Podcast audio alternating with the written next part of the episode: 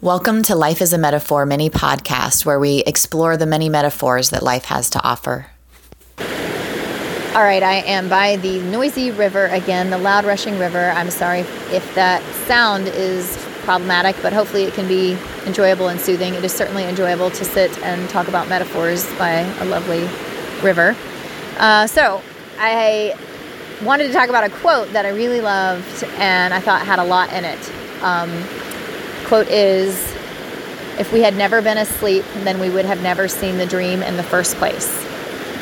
And yeah, I just think there's a lot, a lot in it. Um, it sort of shows how that yin and yang stuff that you know I love wraps and folds back into itself. Kind of like those conundrums of like, you know, which one came first, the chicken or the egg? You can never know, you know, just like, uh, it, and it really shows that because and I'm, you know, going to extend the metaphor. This is presuming the metaphor. I mean, this quote was actually in a show about dreams. So they could have easily, yeah, I don't even remember the context exactly. But in the spiritual life, or like just in general, people talk about life we, we talk often about people being asleep in their lives, people walking through life totally asleep, people not realizing what life is all about, or that, you know, being alive is like a dream, just like we wake up from dreams um, after we've, you know, been asleep all night long.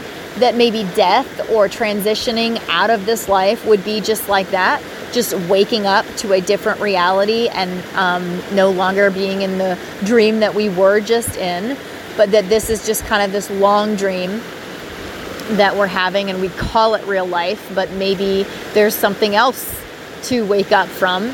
But yes, the waking life that we live in has often been referred to as a dream for many different purposes of metaphor, many different points that have been tried to be um, that were tr- being demonstrated. You know, someone was trying to demonstrate.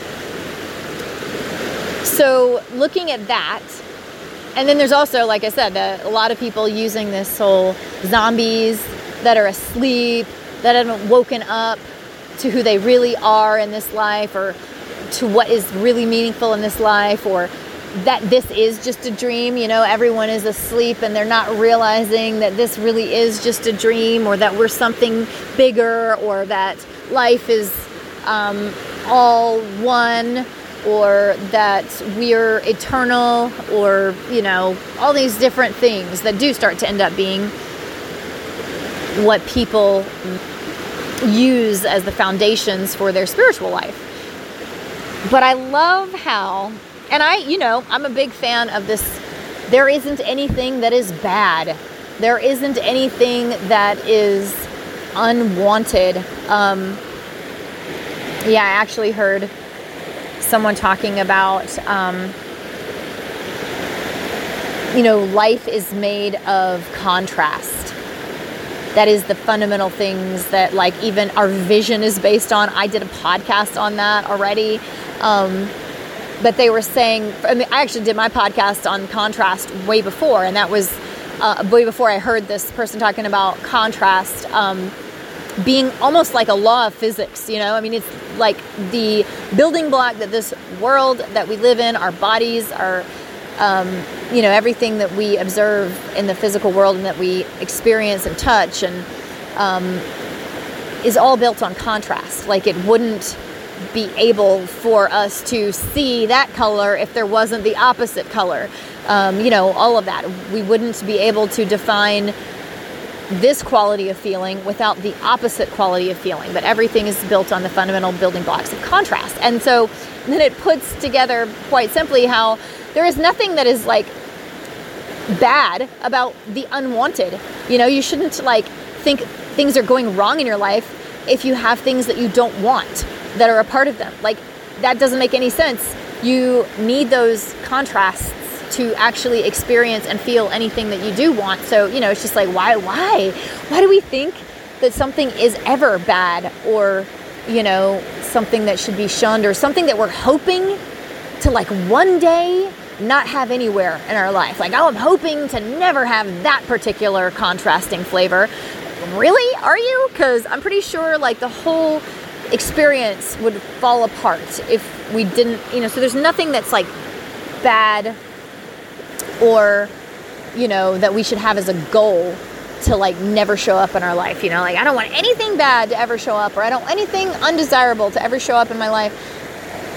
But in this same point, that sort of thing happens. Like, even when we're talking about beautiful poetic metaphors about living in a dream or being asleep in a dream that we might wake up for, or being asleep to reality and you know the real reality is a different dream we need to wake up and be more aware and awake to what really matters whatever even in that in those beautiful poetic metaphors people make things bad and wrong and you know undesirable they make it so that um, oh well then being asleep means you suck you know being asleep means you're a zombie it means it's no way to live your life being asleep is the enemy. Being asleep is the bad stuff because it keeps you from knowing the full dream of what really is. You're the blind one. You're the idiot. You're the, you know, and the undesirable thing is to be asleep. And you should never be asleep. If anyone is asleep, get them out of there. Wake them up. Save them. It's horrible, you know.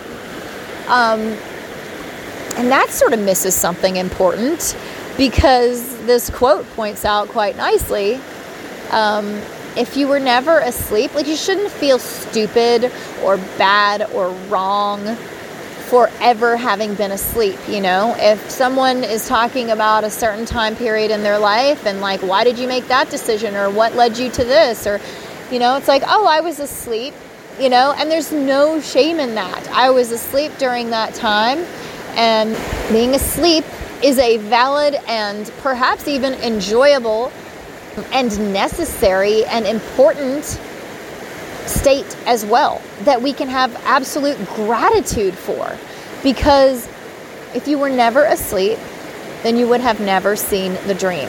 So don't try to pretend that you were never asleep or get out of sleep in a hurry um, and sort of feign that you aren't asleep anymore when you kind of are still groggy and half asleep. You know, it's just like there's no reason to value one state only because if you were never asleep, then you would have never seen the dream. And that's literal, right? We can take that as a literal statement of like, well, you wouldn't even know what the word dream meant really, if you had never fallen asleep in your life and never had a dream, you would never have a dream if you never got to fall asleep, right? So we wouldn't even be able to use this metaphor. You wouldn't even have the concept of dream. But even in this metaphor, if this life is a dream, and if there is this other layer of waking up and understanding stuff and seeing more meaning within it, and or even in a different way, if we are to wake up from this life and, you know, um, this was a dream, there's no diminishment of it. Like, number one, it doesn't mean that being asleep is bad. If you are ever going to wake up to these greater truths, um, of what life really actually is or the deeper meanings or whatever, then you would have had to have been asleep at some point to have seen those things. So that was a beautiful and respectable time in your life that we should all bow to because you know you were never going to discover the dream that this actually is, you know, without having been asleep. But then going the other direction of like if there is a waking state or a better state or something, you know, I mean, even the fact that we term it better or worse is a little bit dicey. I would rather have other vocabulary, but unfortunately, our English language doesn't have uh, it uses contrast quite a bit too. You know, what I'm trying to express is isn't so polarized, but yeah, even our language uses contrast. But you know, if you are thinking, "Hey, here I am alive as this human being," and maybe when I die, it won't be anything but having woken up to a different state of reality and that this was just a dream, you know? Um, okay, yes. You can still enjoy this life and not trivialize it, but enjoy it as this awesome dream. I mean, who doesn't want to have an amazing dream at night when they sleep, you know? And so, even if there is much more to wake up to, it doesn't trivialize this experience and make it like this mundane, horrible thing that we have to just burn through and get to where, you know, the better stuff is, the more enlightened stuff is, or, you know, on the other side after this life or whatever. Um, it's beautiful. It's awesome. Let's dream then, you know, it, it doesn't get diminished. And then, yeah, I think it offers some people comfort to think that they might just be waking up from a dream instead of, you know, um, in some sort of perpetual state of black non existence or something. So, I think those are all the different ways that people kind of use this concept of dreaming and being awake in life versus, you know, the life is the dream. You can see that it's kind of a couple different ways. Some people think you can wake up in life to a different reality out of your sleeping state.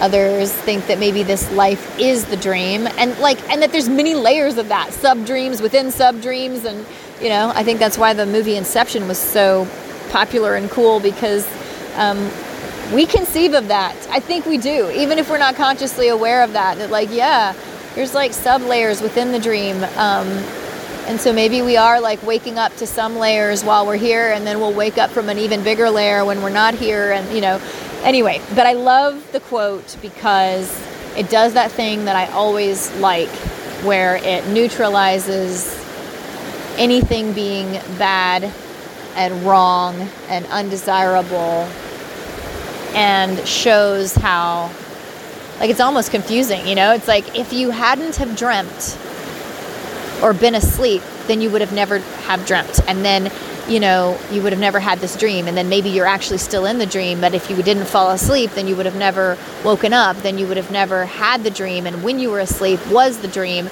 And, you know, who's to say if you're actually awake? I mean, it just goes into that looping into itself.